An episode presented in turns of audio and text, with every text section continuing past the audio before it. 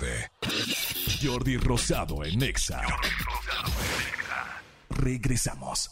Seguimos, seguimos aquí en el programa y me da muchísimo gusto recibir a una mujer que yo creo que la mayoría de ustedes conocen, este dos punto treinta y nueve millones de suscriptores por lo pronto, hasta la impresión de esta hoja que me hicieron, porque no sé si realmente tiene mucho más. En YouTube sí. Eh, en YouTube sí. En Instagram tengo más, de hecho. ¿En, en Instagram cuántos tienes? Uno debería de, de poner ahí todo, ¿no? Como sí. que, oye, estos son mis, mis logros. Claro, así. Digo, mis credenciales, exacto. ¿No? Soy acuario, ascendente Virgo, eh, tres y cacho.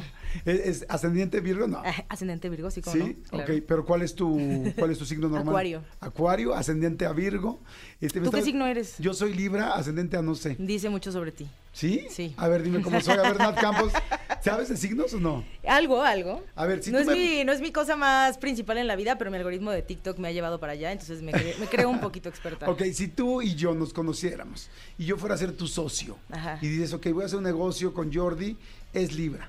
No me conoces nada más que Libra. ¿Qué dirías que cómo soy? Pues es que yo soy acuario y los Libra y los acuarios son compatibles porque son aire. Somos ah, relajados. Ok. Entonces siento que tal vez haríamos buena mancuerna, pero necesitaríamos un Virgo que nos alinee un poquito más. Ok, viento social, me gusta. Muy bien. Señores, está Nath Campos aquí, este, pues, youtuber, con, evidentemente creadora de contenido, autora, y este, y ahora va a presentar un nuevo show que se llama The Late Nath Show, que me parece fantástico el nombre. Muchas gracias. Pero primero, ¿cómo estás, Nath? ¿Cómo estás? Estoy muy bien, estoy muy contenta. La verdad es que esta es una nueva etapa en mi vida. Como bien dices, hago videos para las personas que no me conocen desde hace diez años. Empecé en Vine, tuve un canal de pareja, hice retos, hice blogs, hice parodias, hice sketches. Ahora sí que hice todo lo que puede ser uno en la historia. historia de dedicarse a ser youtuber, okay, en toda su expresión de la palabra, lo que es ser un youtuber. Y este es como una, una nueva versión de mí, de mi contenido, de lo que siento que ha sido esto, que he aprendido todos estos años, y obviamente toma una manera muy distinta de hacerlo. Tengo un equipo detrás, todas mujeres, un, un crew precioso que también me ha enseñado unas maneras muy distintas de hacer videos ahora, que, que requieren mucha más investigación por los mismos temas que tocamos en el show, ¿no? Entonces ha sido, ha sido una experiencia divertida y muy nueva para mí. Qué padre. Oye, Oye, ahorita que dices eso es algo nuevo, y me dices, empecé en Vine, tal, y vas platicando como de todas las cosas que has hecho.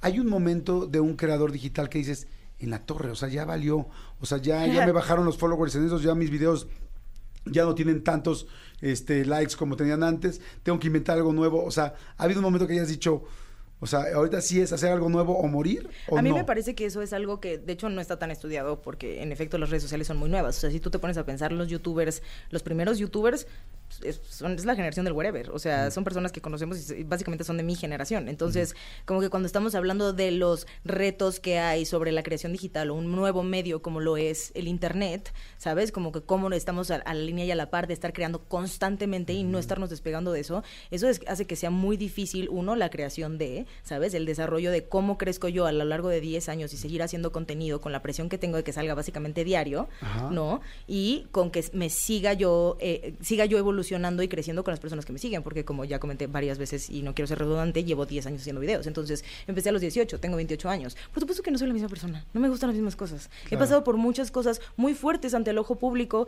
y ante la... la, eh, la eh, ahora sí que me, la gente me ha visto crecer. Claro, eh, y no solamente ante el ojo público, sino ante ti mismo. Claro. Ante lo que tú has tenido que crecer, enfrentar, eso vivir. Es a lo que voy, es algo que se refleja completamente en el contenido que hago. ¿Por qué? Porque al final soy una creadora de contenido que empezó experimentando cómo se hacen los videos, qué es el entretenimiento digital, qué es lo que estamos haciendo, ¿no? Entonces, como te comenté, he hecho parodias, videos, viajes, blogs de pareja, etcétera, etcétera. ¿Por qué? Porque también esas son otras maneras que yo he tenido de comunicarme a través, claro, de eso. Entonces, obviamente he tenido mis altas y bajas en muchos momentos porque he cambiado mi contenido, he tenido momentos fuertes con mi salud mental que me han dejado, eh, me han tenido que o- obligar a separarme también de las redes sociales, y pues sobre todo como que siento que para mí, mi evento canónico, que es mi denuncia pública, que es como el, el bache en el que tuve más eh, problemas con mi relación con la gente en la digitalidad. ¿Por qué? Porque básicamente tenía que estar en un juicio público que duró ocho meses, eh, con además muchísimas críticas que estaba recibiendo, a las cuales estaba esperando pero no acostumbrada del todo, que es no solo el backlash de los de la gente y, y los comentarios del público, sino también de los medios tradicionales, y sobre todo el gran enemigo de todo, que es eh, el patriarcado, que son también estos mismos pensamientos que nadie realmente está sensibilizado para estos temas todavía, y hay muchísimos temas de género que las personas no saben o no entienden, y hasta ese momento mucha gente no sabía qué era el consentimiento ni cuándo estaba aplicado. Entonces, al al yo ser víctima de todo este eh, pues backlash que viene después de mi denuncia. ¿Cómo haces vlogs tú? Es, es que sí, está no. fuerte. Eso te quería preguntar. Eh, bueno, la mayoría de la gente sabe la situación que pasó, pero por si alguien no sabe, eh, Nath hizo evidentemente una denuncia pública con, o, contra otra persona, también un influencer y creador de contenido, por una violación. Y a partir de esto, pues bueno, fue una locura en las redes, todo el mundo lo, lo vimos y, y lo fuimos siguiendo. Dos cosas sobre este tema que, que estás abriendo tú. Uh-huh. Este, ¿cómo te sentías tú emocionalmente en ese momento? Esa, ¿qué hizo todo esto emocionalmente en ti? ¿Y qué hizo todo esto en tus redes y en tu contenido? O sea, ¿qué podías hacer? ¿Qué, qué momento estaban atravesando ambas, ambas situaciones? ¿Sabes qué, Jordi? Es que quería decir, ¿sabes qué, Jordi? Sí, sí, a ver. Te voy a decir algo que nunca, te voy a decir algo que nunca he contado. Te voy a contar, este, no, eh...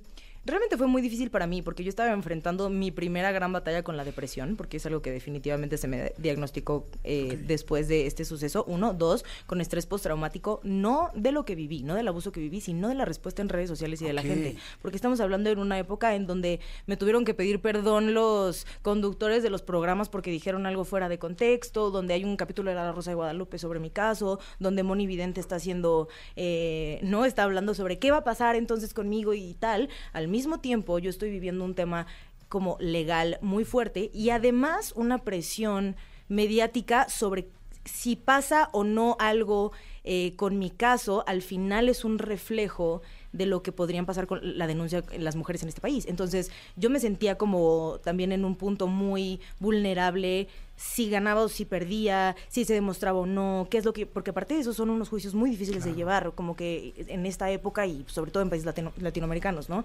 Entonces para mí fue una gran presión que siento que contaminó muchas cosas y muchas áreas. Y, y, y también que la gente tiene que entender, yo que llevo diez años viviendo de internet, porque llevo diez años viviendo de internet, es mi trabajo, a eso me dedico. Uh-huh. También pausar eso era pausar mi trabajo. Claro, pero también tus ingresos, tus entradas, ¿cómo haces todo? Tú una mención de una marca cuando tienes a todo el mundo preguntándote, oye, te, ¿qué estás sintiendo cuando esto está pasando? Estás en camino a ver a los abogados, estás en medio sí, juicio está y estás completamente deprimido porque no solo el mundo te está diciendo muchísimos argumentos y cosas sin saber, obviamente. Yo no estoy como diciendo que las personas que dijeron eso son malvadas, ¿no? Solo creo que hay mucha ignorancia y como mucho muy poca sensibilidad claro. en temas de violencia de género, y creo que eso se, ve, se vio muy reflejado en los medios tradicionales cuando pasó lo de mi caso. Entonces fue muy difícil para mí salir de eso y poder seguir haciendo contenido. Claro, completamente de acuerdo. Y ¿sabes qué, qué siento yo? Siempre he ido aprendiendo y viendo de la gente, y también en, en, propia, en mi propia piel, es cuando uno sale de un problema tan fuerte, verdaderamente, si sales, porque hay gente que no sale, esa mm. es la realidad, si logras salir... Y uno casi no, ¿eh? Porque pues realmente yo siento que me recargué de muchas cosas y de muchas personas, y tuve el privilegio también de contar con muchísimas cosas alrededor de esto. Uno, terapia. Claro. O sea, como que, dos, ayuda psiquiátrica. O sea, como que cien por ciento recargarme en decir, la depresión es algo que tengo que trabajar con esto también, ¿no? Como cómo estoy viviendo este estrés postraumático. Y además la posición en la que yo estaba, que yo sabía que me estaban escuchando más por ser una figura pública. Eh, entonces también hacer el reflejo de cómo se siente y cómo se ve eso a comparación de lo que estoy demostrando yo a, a, a otras mujeres que están viviendo lo mismo que yo. Claro, por supuesto. No, está... Es una situación muy complicada, pero es, efectivamente hay muchas herramientas alrededor que afortunadamente utilizaste como esa red de contención que muchas veces no nos damos cuenta que tenemos, ¿no? A veces la gente que nos está escuchando ahorita igual se siente deprimida, tiene un problema, una situación, y de repente dices que te sientes tan sola, y es, hay una red, generalmente casi todos tenemos una red, no puedo decir que todos, pero casi todos tenemos una red al lado de gente que te puede cachar, que te puede y ayudar. Y también saber que el activismo, eh, no solo el activismo feminista, pero sino también el que está enfocado en la salud mental, tiene muchísimas redes de apoyo y muchísima ayuda psicológica que puedes encontrar en línea si es que en, en verdad no tienes una red. Claro, exacto, sí, hay, hay otras opciones, otras herramientas. Oye, y entonces a partir de eso lo que decía es, pasan unas cosas fuertes, viven unas cosas, pues posiblemente los parteaguas de tu vida, ¿no? Seguramente evento canónico, este, di. Exacto, evento canónico, este, y a partir de ahora también uno, cuanto en, en cuanto a información, contenidos, se hace uno más fuerte. No sé si necesariamente más popular, ni necesariamente que le vaya mejor, no, no lo sé. Sin embargo, sí más fuerte uno. Y a mí me gusta porque has seguido haciendo, seguido trabajando. Como dices tú, este es tu trabajo, a eso te dedicas. Y ahora, este, bueno, además de otras cosas que has hecho después de eso, obviamente, viene The Late Nath Show. Sí. Cuéntame un poco de qué va, y porque está padrísimo. Realmente nace de ahí, o sea, la cuna de eso también es eh, mi primera pregunta al respecto, eh, al tener esta atención, ¿no? Como que dices, ok, bueno, el primer día que hice mi denuncia tenía tres millones de vistas en mi historia. Entonces, ¿qué voy a decir? para esas personas que ahorita están teniendo ese foco en mí, qué es lo que es más importante para mí comunicar en este momento, porque además lo que me di cuenta a partir de eso es que había muchas personas que nunca habían escuchado hablar de consentimiento, de violencia de género, de feminismo incluso, ¿no? Como que es la primera vez que estaban escuchando hablar, o, o eran cosas amarillistas que habían escuchado en las noticias, mm. que también estamos súper llenos de noticias falsas al respecto. Entonces, también cómo llevar esa misma plataforma a hacer algo también que se cruzara con el mundo con el que yo estaba viviendo en ese momento, que era el mundo del entretenimiento en YouTube, ¿sabes? Cómo puedo llevar estas dos cosas y que se lleven un poquito de la mano, mm. sin tener que tal vez estar hablando y explicando largamente qué es la gordofobia o qué es eh, la diferencia entre bisexualidad y pansexualidad sin que sea tedioso, ¿no? ¿Cómo podemos llevar eso a ser algo más entretenido? Ahí fue la primera idea para sa- sacar este programa eh, que ahora es el Late Nath Show. Esa fue como la primera versión de, y al final pues es un programa que requiere muchísima investigación y un equipo muy grande detrás, porque si estamos hablando de temas así, tenemos que tener pues apoyo también de investigación, de guión, de activistas que estén detrás de que el, este contenido esté llevando, y por supuesto también agregarle lo que queríamos, que era como comedia y entretenimiento, para no aburrir a la gente cuando le estoy explicando estos temas que creo que son muy importantes y que creo que tal vez mucha gente está fuera de su algoritmo, y que pues sería cool meterlo un poquito por ahí como de... Claro. Y no solamente en el algoritmo digital, sino en el algoritmo de vida. O sea, es cuánta gente hay hoy que quizás no funciona su relación y quizás la, pan, la pansexualidad sería una opción. Cuánta gente hay que lleva años en una relación. Y, y sobre se... todo, ¿sabes qué? ¿Sabes qué, Jordi? Ah. Sobre todo, ¿sabes qué? Entender de dónde vienen y por qué hay tantas opresiones en la manera en la que pensamos, porque siento que hay, hay, hay una cosa que a mí me gusta mucho como que poner encima en, en, nuestro, en nuestra cara siempre, que es decir, hace cien años... había personas racializadas que eran esclavas. Hace cien años las mujeres no podían votar. No pueden, la perso- las personas no pueden creer que hay tanta evolución de cien años para acá y que esos pensamientos no nos dejaron un poquito de secuelas, ¿no? Como no, que claro. Venimos desarmando apenas cosas que está- descubrimos que estaban extremadamente mal. O sea, no un poquito mal, claro. Extremadamente mal. Entonces, al final esa transformación que hemos tenido a través de los años deja secuelas que se ven en forma de ¿qué? De homofobia, de gordofobia. ¿De dónde vienen esos, esos orígenes, no? Porque también hay muchas cosas que están con- como combinadas a los racismos. Entonces también es una, ahora sí que hacernos estas preguntas de una manera menos aburrida. O sea, como que yo lo que estaba intenta, tratando de entender era no aburrir a mis hermanos con esto, y que mi papá me entendiera de una manera tal vez que nos pusiera menos en discusión en la, en la mesa. Entonces hay humor, hay ironía, hay humor negro, como... Hay humor, oh, hay sarcasmo. ¿En qué, es, ¿En qué está envuelto este contenido? Tenemos sketches, tenemos humor, eh, sarcasmo, tenemos información y fuentes. Todas las fuentes de donde sacamos toda la información también están eh, linkeadas en el video y en la descripción para que la gente pueda hacer su propia investigación mm. con sus propios argumentos al respecto. Recomendamos lecturas que, que ahora sí que estamos súper en plan como de tienes algo que decir, como que tenemos aquí toda la información, o sea, Ajá. como que cien por ciento puedes venir a... Eh, pero está dividido por secciones y jugamos con esta dinámica como del late night, como un talk show. Eh, que además es algo que me gusta mucho hacer en mi canal desde siempre, como jugar con palabras con mi nombre en mis secciones, pero bueno, esto que, que ahora es el Late Nath Show juega con esta dinámica y esta como premisa de talk show y de juego para poder mandar a secciones. Entonces no solo cuenta con el invitado como herramienta para explicar el episodio que estamos eh, viviendo, sino también nos da espacio para tener, no sé, vamos a preguntas, a ver qué opina la gente en la calle, vamos a ver esta nueva sección, ¿no? Te, yo tenía muy claro que quería tener una que se llamara peras y manzanas, en Ajá. donde explicamos términos con peras y manzanas. Tenemos otro que se llama el huevo o la gallina, ¿no? Entonces, ¿qué fue primero, la opresión masculina o la aprobación masculina? Nos hacemos un poquito estas preguntas para también pues tratar de entender eh, de manera tal vez más ligera y... no quiero decir amable porque creo que son amigable. Temas que no son amables al final, pero pues de una manera un poquito tal vez que podría cercana, pasar... amigable. Sí, más, eh, menos aburrida, es lo que quiero decir yo, menos académica y un poquito como tal vez más en nuestro lenguaje, porque al final... Me encanta. Creo que el entretenimiento educa. Suena súper, súper interesante, con muchas ganas de aprender diferentes cosas y además envuelto así, pues así es un regalo, ¿no? Me, me encanta la idea. Ahora, ¿cada cuándo sale? ¿Dónde lo vemos? En tu canal, me imagino, ¿no? Cada quince días estamos en, ahora sí que en nuestra versión de eh, completo en YouTube, eh, lo subimos obviamente por separado también en las redes sociales de, de Late Nath Show, donde alimentamos estos temas, damos recomendaciones también de cuentas para seguir, tenemos lives para estos mismos temas, eh, y en Spotify como video podcast, cada quince días. Perfecto, entonces cada quince días nos tocará, bueno, no, vamos a ver, cada quince días estén pendientes, dijiste domingo, ¿qué hora?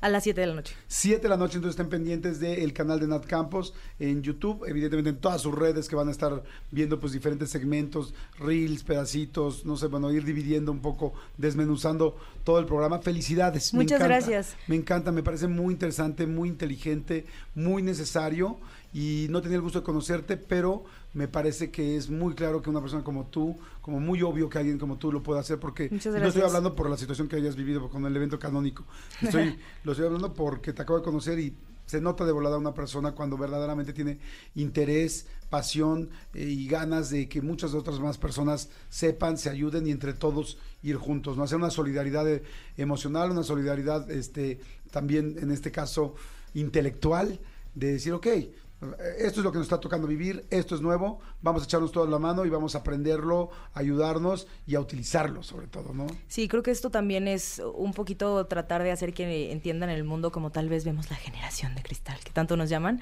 pero sí como poner a la gente un poquito desde cómo lo vemos de esta perspectiva y también hacerle saber a la gente que hay probablemente muchas cosas que tal vez no estén de acuerdo o tengan muchas opiniones variadas al respecto, pero que me parece importante que escuchen la información genuina y verdadera de este lado para poder hacer una crítica incluso completa, claro, de, de esos mismos puntos, ¿no? Y el programa está hecho por puras mujeres activistas, feministas, entonces me parece que es una opinión que de la que muchas personas podrían escuchar eh, y aprender.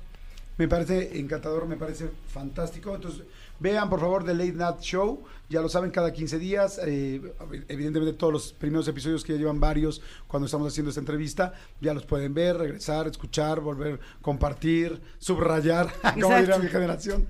Y este, pues bueno, gracias Nath, muchas gracias. A ti por la invitación. Y Nath Campos aquí en Jordi Nexa, vamos rapidísimo, seguimos, seguimos y...